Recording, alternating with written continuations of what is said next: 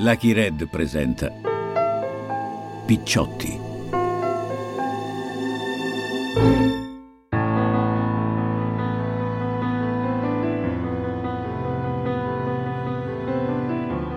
La mafia raccontata da Lirio Abbate. Un podcast Lucky Red, scritto da Lirio Abbate, Antonella Bolelli Ferrera e Massimiliano Griner. Nona puntata. L'astronave.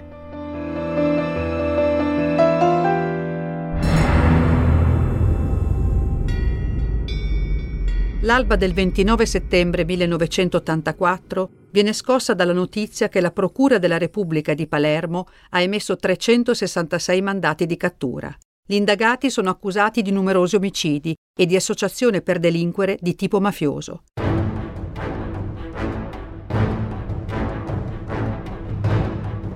Arresti vengono effettuati contemporaneamente a Palermo, Roma, Milano, Napoli, Messina e in altre città. Gli investigatori, dopo qualche ora dal blitz, parlano con i giornalisti, definiscono questa inchiesta la più grande condotta in questo secolo contro la mafia e che riguarda i delitti più gravi degli ultimi tempi. È un terremoto giudiziario. Dal Palazzo di Giustizia di Palermo iniziano a trapelare le prime indiscrezioni e si apprende che questa vasta operazione è scattata dopo che il boss Tommaso Buscetta ha deciso di rivelare circostanze nominativi in relazione ad oltre cento delitti compiuti dalla mafia. Don Masino sta parlando.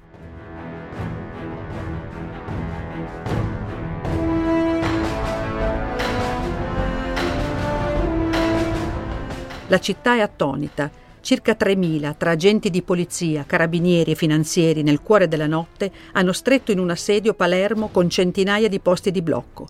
Per oltre otto ore e sino al mattino era impossibile lasciare il capoluogo, anche con mezzi diversi dall'automobile, senza subire un attento controllo. Man mano che avvenivano i primi arresti, gli investigatori si assicuravano che i parenti delle persone colpite dai provvedimenti non fossero in grado di lanciare un allarme, in modo da compromettere altre operazioni in corso.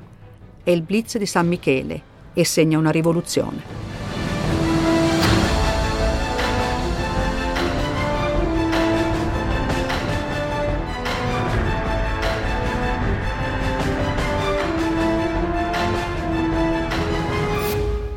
Siamo nel 1986 e sta per avere inizio il più grande processo a Cosa Nostra mai tentato prima passerà alla storia come il maxi processo. Le rivelazioni del boss dei due mondi, Tommaso Buscetta, al giudice Giovanni Falcone, hanno contribuito in modo sostanziale all'inchiesta che porterà sul banco degli imputati 475 persone. Ma soprattutto è il risultato del lavoro straordinario dell'intero pool di magistrati, nato da un'intuizione di Rocco Chinnici che aveva messo insieme a lavorare sulla mafia Giovanni Falcone, Paolo Borsellino, Giuseppe Di Lello e Leonardo Guarnotta. Arrivato Antonino Caponnetto, dopo la morte di Chinnici, sono stati inseriti nel pool Giacomo Conte, Gioacchino Natoli e Ignazio De Francisci. A Chinnici va il grande merito di essere stato fra i primi ad intuire l'unitarietà del fenomeno mafioso e a comprendere che la valutazione delle dinamiche di alcuni delitti non dovevano limitarsi all'individuazione dei singoli autori, ma doveva collocarsi in una visione globale, mirata ad accertarne gli stretti collegamenti interpersonali e di gruppo, in un'ottica di elaborazione complessiva dell'organizzazione criminale.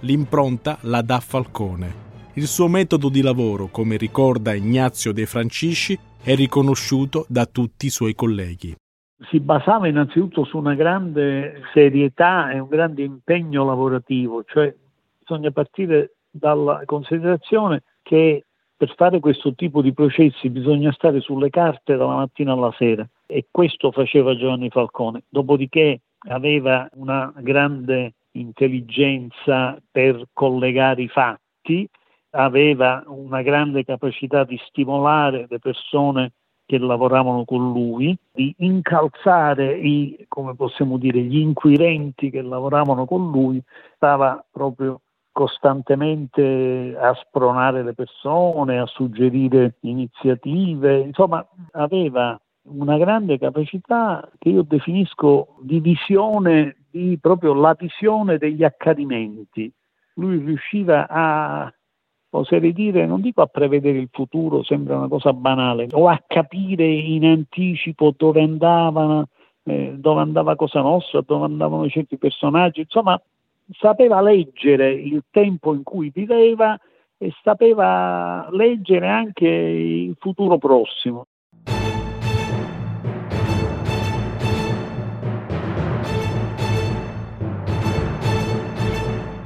Persino un boss come Michele Greco, durante un'istruttoria, gli riconosce di avere una marcia in più. Gli dice: Lei è come Maradona, solo con lo sgambetto si può fermare. Tutti nel pool lavorano a pieno ritmo, dall'alba fino a tarda sera. Ogni informazione viene condivisa. Sentiamo quello che racconta Leonardo Guarnotta a questo proposito. Girando notizie e informazioni tra noi, questo piccolo avamposto eh, nostro in un territorio nemico eh, era, eh, non andavano perse, ma soprattutto il fatto che tutto, ognuno di noi conoscesse tutto, questo ci poneva a riparo anche da eventuali attentati alla nostra vita, perché si sapeva che se avessero ucciso uno di noi, tutti gli altri sapevano benissimo quello che stavamo facendo. No, non c'erano computer, ovviamente eh, si, si, poteva parlare, forse eh, la parola informatica c'era completamente sconosciuta, oppure forse conosciuta tanto a, a, Giovanni che era un, po' un, un appassionato di, di, questo. Noi invece funzionavamo ancora con le agende a mano, alcune delle quali le ho conservate, dove noi annotavamo i nomi degli imputati, gli estremi del mandato di cattura, gli estremi de, dell'avvocato.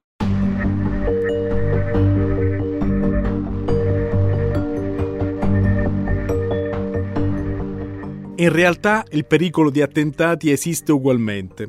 Nell'estate del 1985, infatti, da una segnalazione si viene a conoscenza di un piano delle cosche per uccidere Falcone e Borsellino, i pilastri del pool. Immediatamente i due magistrati vengono trasferiti con le loro famiglie in gran segreto nell'isola dell'Asinara. Ed è qui che, isolati dal resto del mondo, lavorano alacremente per stendere il provvedimento conclusivo dell'istruttoria. Nota deplorevole della fine di questo periodo è che lo Stato presenta loro il conto per i servizi di vitto e alloggio, neanche fossero stati in vacanza. Ma gli ulteriori sforzi di Paolo Borsellino e di Giovanni Falcone stanno per giungere al momento decisivo, all'ultimo tratto di strada che stanno per compiere insieme dopo una vita che si conoscono. Da ragazzi, nell'immediato dopoguerra, giocavano al pallone nell'unico campetto disponibile, segnato dai crateri delle bombe e da liceali nell'oratorio della parrocchia della Magione, il loro quartiere della Calza. E poi l'ingresso in magistratura con due concorsi diversi, ma finisce che si presentano lo stesso giorno al Palazzo di Giustizia di Palermo, quando si dice il destino. Il loro è un sodalizio non soltanto professionale ma anche culturale e umano. Della mafia, Falcone e Borsellino hanno una stessa visione e piena sintonia su come combatterla. Sono Lirio Abate e voglio portarvi a quei giorni in cui tutti abbiamo creduto o almeno sperato che Cosa Nostra avesse i giorni contati.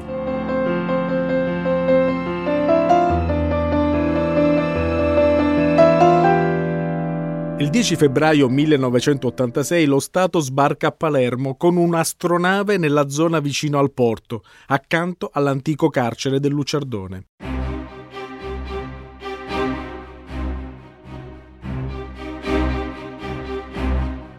Il mio ricordo di quei giorni è fissato ai mezzi blindati della polizia che assomigliavano a dei carri armati, con agenti che imbracciavano armi pesanti posizionati lungo il perimetro di questa nuova struttura.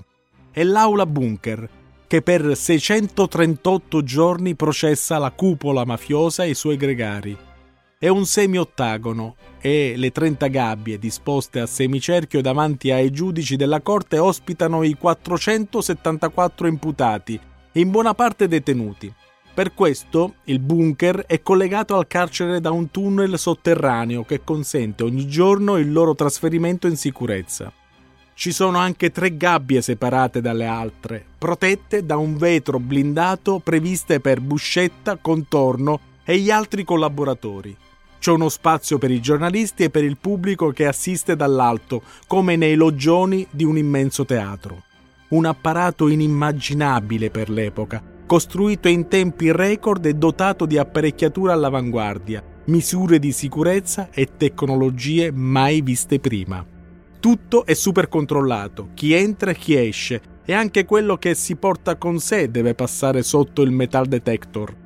Molto meno tecnologico è il vecchio cerdone che gli sta accanto. Basti pensare che soltanto un paio di anni prima i boss erano liberi di muoversi a tal punto da farsi arrivare cibarie da nababbi dai ristoranti. Adesso molti di loro sono rinchiusi in queste grandi gabbie.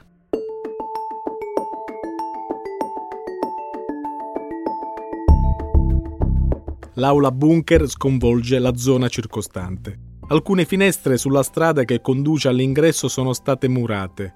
Un'altra è stata tappata con una lastra antiproiettile spessa 7 cm e bloccherà per mesi la camera da letto di un signore che fa l'impiegato.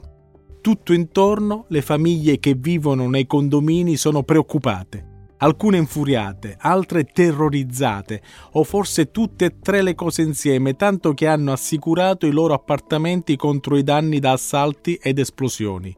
D'altronde, questo non è un processo qualsiasi. Lo dice lo stesso Antonino Caponnetto, non ci troviamo più di fronte a diversi processi di mafia. Questo è il processo alla mafia. Non è azzardato dunque parlare di operazione storica. Siamo riusciti finalmente a penetrare nel cuore della struttura mafiosa.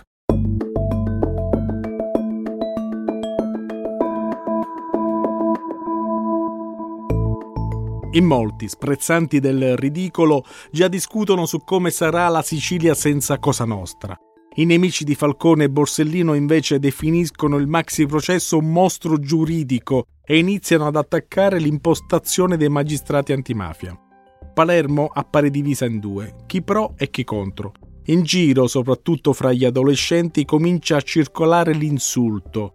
Un faro buscetta, non fare la spia, l'infame, oppure si pigge contorno, o al contrario, nelle trattorie del centro frequentate da operai e impiegati vengono esposti cartelli che segnano il confine con la società antimafiosa. Qui non si serve contorno. Riferite entrambe a Salvatore Contorno, detto Totuccio, un altro collaboratore di giustizia. Non era un boss, ma un esecutore di ordini, e le sue dichiarazioni al giudice Falcone sono state importanti per tracciare il fenomeno mafioso da una visuale diversa rispetto a quella di un leader come Tommaso Buscetta. Dunque, durante una deposizione, Totuccio Contorno spiega che la sua decisione di collaborare deriva dal fatto che Cosa Nostra è diventata una banda di vigliacchi assassini. È riferito ai capi mafia che dalle gabbie dell'aula bunker gli danno del cornuto, risponde così. I veri pentiti sono loro, che ammazzano anche le donne e i picciretti. La scena però è presto rubata dai grandi boss, dai Mamma Santissima che tutti vogliono vedere, che tutti vogliono sentire. Uno dei primi a prendere la parola è Michele Greco, il Papa. In un completo elegante, i capelli bianchi, perfettamente pettinati, sembra un anziano galantuomo di campagna del tutto fuori posto. Se si trova lì, suo malgrado dice, è solo a causa delle male lingue. Se anziché chiamarmi Michele Greco mi chiamasse ad esempio Michele Rocca Pennusa, tanto per dire, no, non mi troverei qui. È tutta una storia basata sulla lettera anonima. E siccome il mio nome faceva in un certo momento cartellone, e allora si costruì questa montagna un mare di calunnie sulla mia famiglia.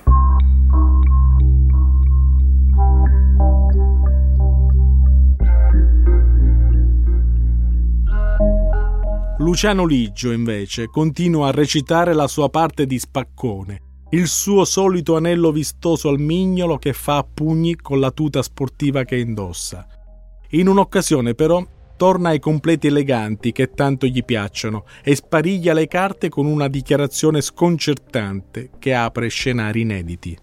Nella primavera del 70, Salvatore Greco, detto Schicchetetto, venne a farmi una proposta. Mi disse che c'era gente che era in contatto con gli americani che erano interessati a fare un colpo di Stato in Italia. Sì, un colpo militare, sì signore. Schicchetello mi dice, Luciano, tu con la tua storia sei uno in pista, una specie di mito. Tu in questa cosa ci devi essere per forza. Insomma, gli americani volevano la mia presenza per rendere la cosa sicura. Volevano che avallassi l'operazione, diciamo. Ti devi assumere la responsabilità, disse Schicchetietto. Se fossi stato dalla loro parte, mi avrebbero assolto in tutti i processi, ma io non ci sono stato e le mie condanne sono state esattamente a causa di questo mio rifiuto. Ho rinunciato alla libertà, signor Presidente. Non me la sono sentita di avallare la possibilità di portare il mio paese in un regime totalitario.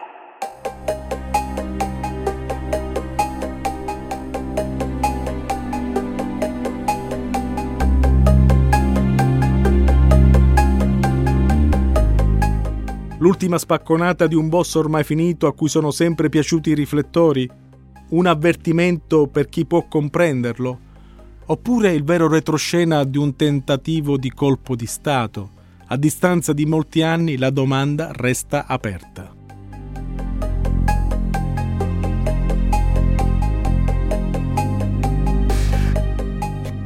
Di là di tutto, l'astronave con tutte quelle figure, quelle storie, quei drammi e delitti rievocati ti stordiva di meraviglia e al tempo stesso insinuava brividi di paura.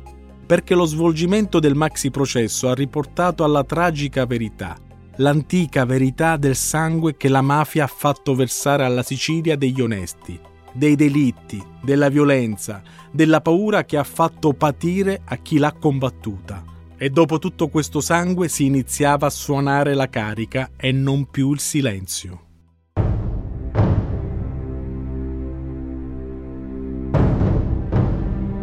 Intanto però gli uomini d'onore continuano a lavorare in silenzio. Nonostante l'ordine di non ammazzare, visto che c'è in corso il maxi processo, a Palermo un killer solitario entra in azione e uccide un bambino, Claudio Domino, è un'azione che manda in contraddizione tutto quello che andavano predicando i mafiosi. Ancora oggi non si sa chi sia stato ad eseguire questo atroce delitto. C'è solo un boss che ne parla, Luigi Lardo, e sostiene che è stato uno con la faccia da mostro, che non è un mafioso.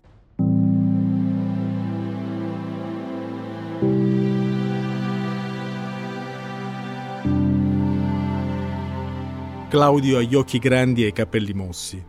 Nella foto che ci viene mostrata tiene le mani sotto il mento. Ha 11 anni. Il padre Antonio e la madre Graziella sono due lavoratori. Hanno tirato su la loro attività con tanti sforzi. La loro ditta di pulizie, la Splendente, si è aggiudicata da poco una commissione importante. L'aula bunker del Luciardone di cui parla tutto il paese, dove un pool di magistrati sta scrivendo un pezzo importante della storia d'Italia e dentro quell'aula ci vanno anche loro. Più umilmente Antonio e Graziella la tengono pulita. Per molto tempo sarà questo legame, per quanto flebile, a finire sotto la lente degli inquirenti, alla disperata ricerca di una spiegazione per quell'atroce delitto del loro bambino. Ma come è successo?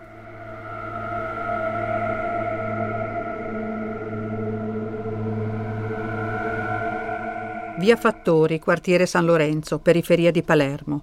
Claudio sta giocando con un pallone. Una moto, una Kawasaki, si ferma proprio accanto a lui. La guida un uomo. Impossibile dire chi sia, perché porta il casco integrale. Qualche testimone dirà che si vedevano dei capelli lunghi, biondi. L'uomo fa segno al bambino di avvicinarsi. Claudio smette di giocare, si avvicina a lui, gli arriva un mezzo metro di distanza fa appena in tempo a vedere la canna della pistola 765 che quello gli punta diritto in faccia. Poi il lampo, il buio.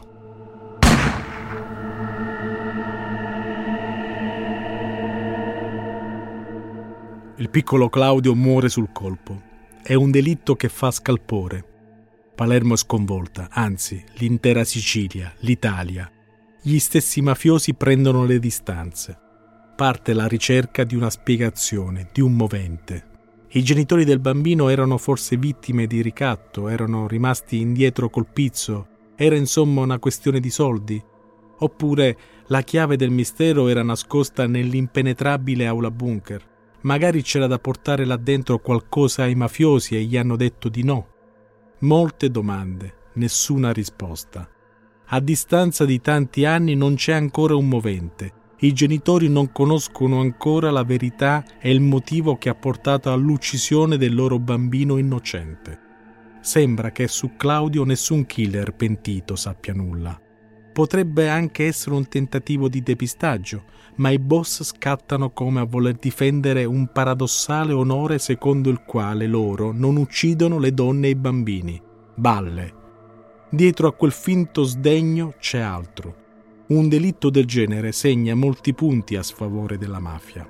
Tanto che il boss, Gaetano Giovanni Bontate, fratello del più carismatico Stefano Bontate, ormai defunto per mano dei Corleonesi, nel bel mezzo di un'udienza del Maxi prende la parola perché ha una dichiarazione da fare. Signor Presidente, noi non c'entriamo niente con l'omicidio del bambino. È un delitto che ci offende e ancora di più ci offende il tentativo della stampa di attribuirne la responsabilità agli uomini processati in quest'aula. Anche noi abbiamo figli. Per la prima volta si ammette l'esistenza di un noi, inteso noi che siamo qui, noi dell'organizzazione mafiosa, un noi che per cosa nostra pesa come un macigno. Si cerca anche di depistare, facendo credere che il piccolo Claudio ha visto la madre con l'amante e per questo è stato ucciso. Uno squallido tentativo per scagionare la mafia che non va a buon fine.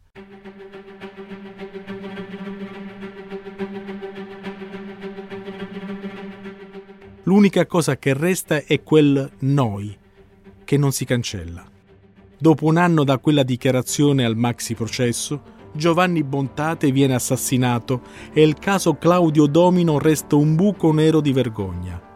Troppe cose ancora non tornano e col passare del tempo la situazione invece di chiarirsi si complica.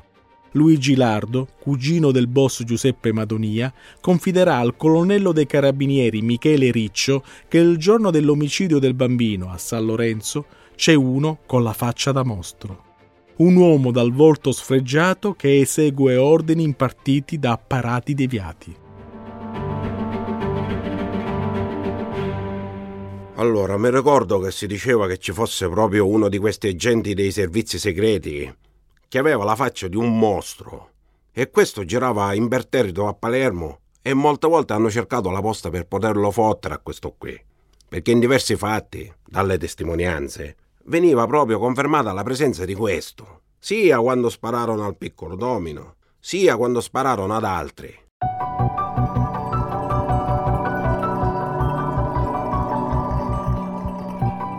Ci torneremo su questa misteriosa figura, su questa faccia da mostro. Intanto ai boss resta il problema di sottrarsi a una condanna quasi certa e Nitto Santapaola, il temutissimo capo della mafia di Catania, ha trovato una sua strategia. Si è fatto piccolo piccolo. Si è descritto più o meno come un pover'uomo che ha anche fatto lo sguattero all'estero per tirare a campare durante gli undici anni di latitanza interrotta dalla sua cattura in una villa blindata vicino a Catania.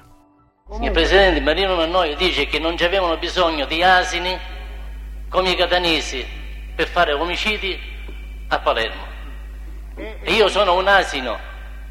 Io sono, io completamente, io non so di dove sono uscito. Mi, mi hanno fatto a me un mito e un boss, ma io sono un boss. Ma quale boss sono? Hanno fatto un boss con la fantasia. Io sono invece un boss di carta straccia. Appena c'è un piccolo vento o una piccola pioggia, si affloscia. Sono questo io.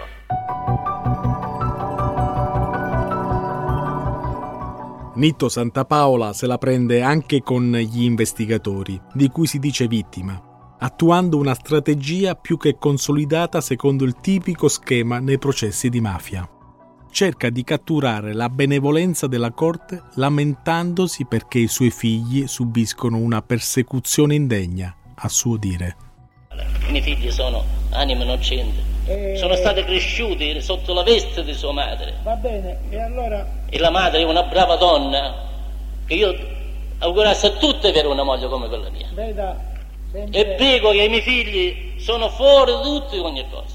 I miei figli non lo debbono toccare, perché sanno tutto se non c'è. I miei figli hanno 11 anni che l'hanno visto crescere, notte e giorno sono pedinati, addirittura sanno, che devo dire, che sanno magari come fa l'amore mio figlio, che me l'hanno confessato a me quello che mi hanno arrestato, che sono brave ragazze, e dice, te come l'avete arrestato? Dice, no, non siamo stati noi. E dice, noi non possiamo intervenire su questo fatto. I miei figli, cosa c'entrano i miei figli? Cosa c'entrano i miei familiari?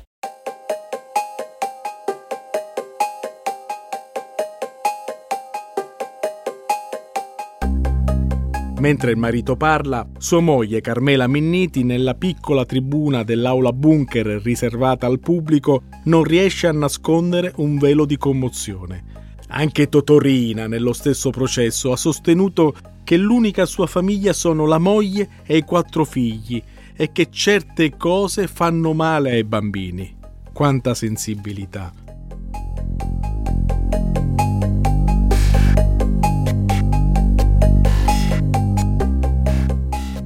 Nelle maglie del maxi processo sono finiti anche Nino e Ignazio Salvo, i potenti esattori di Salemi.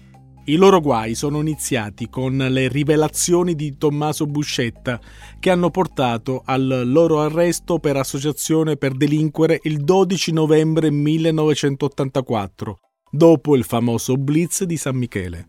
In aula, però, Nino non è presente perché nel frattempo è morto per malattia. C'è invece il cugino, Ignazio.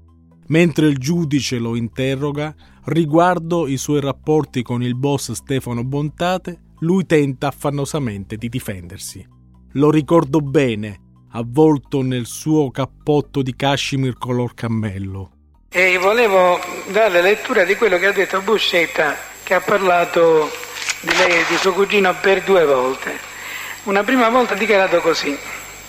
I cugini Ignazio e Nino Salvo sono uomini d'onore, tra virgolette, della famiglia di Salemi e come tali mi sono stati presentati da Stefano Bontate quando sono arrivato a Palermo nel 1980. L'amicizia per Bontate e Salvo era saldissima ed ho potuto notare che si frequentavano regolarmente. Il ruolo dei Salvo in Cosa Nostra è modesto, mentre è grandissima la loro rilevanza politica, poiché mi risultano loro rapporti diretti con notissimi parlamentari, alcuni dei quali di origine palermitana, di cui mi riservo di fare i nomi.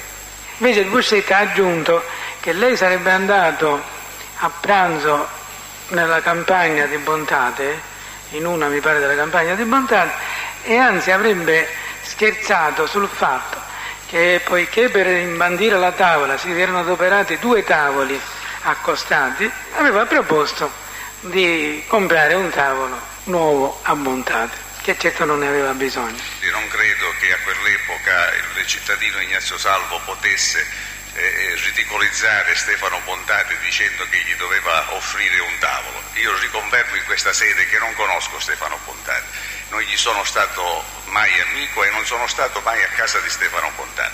Peraltro devo dire per quello che può essere utile questa vicenda del tavolo, eh, eh, sembra molto strana, casa cioè secondo cui, secondo Buscetta, io sarei stato ospite, hanno trovato un tavolo grande con dei tavolini.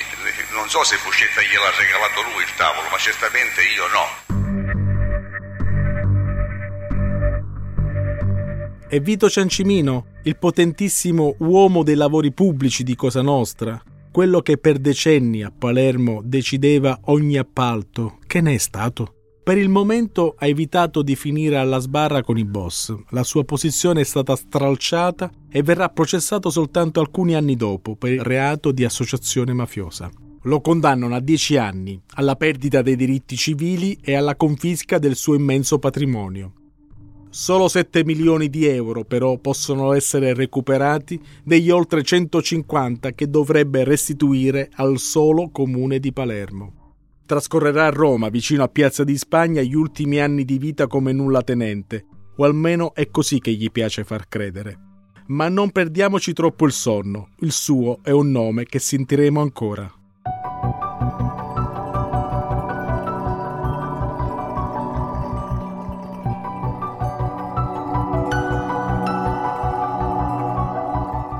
Il dibattimento del Maxi si protrae per 21 mesi, vale a dire 638 giorni, durante i quali si avvicendano 474 imputati e 200 avvocati.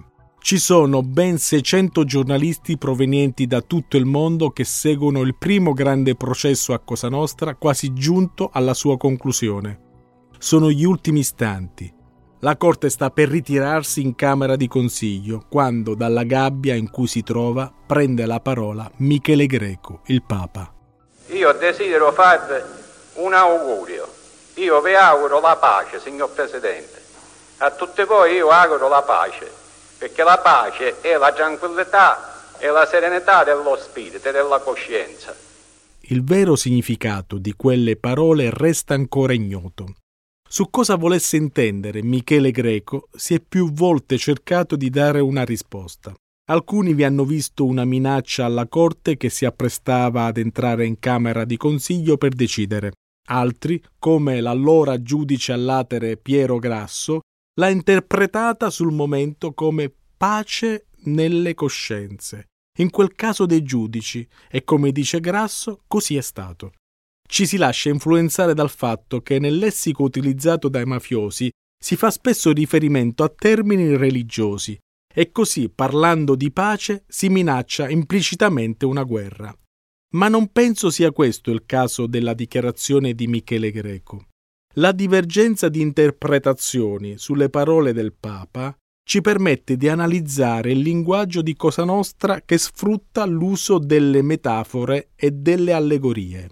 Per questo si usa una tipica espressione siciliana che è il capirsi a mezza parola, che rende bene l'idea dell'ambiguità e della velocità con cui ci si esprime.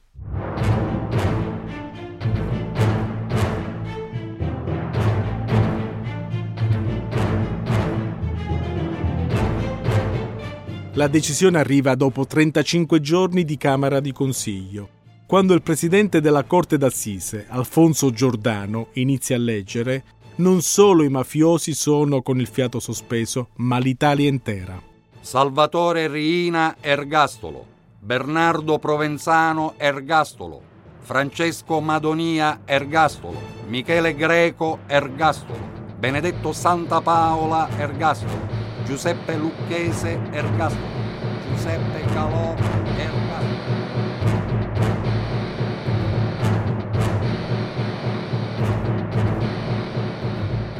È una sentenza storica.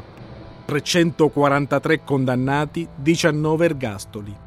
Pene detentive per un totale di 2.665 anni di reclusione e 11 miliardi e 400 milioni di lire di multe.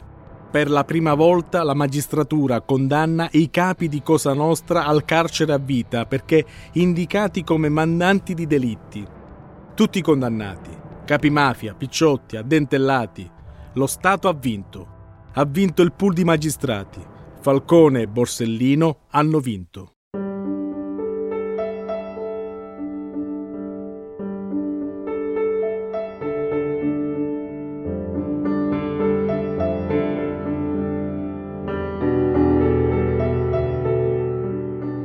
La fine della storia, si direbbe.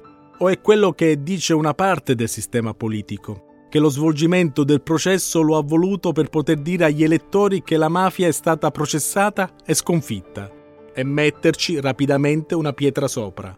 Ma la storia, per sua stessa natura, non può avere fine. Passa in fretta l'onda di entusiasmo e molte amarezze attendono quei magistrati coraggiosi. Ascolta tutte le puntate della serie in esclusiva su Amazon Music.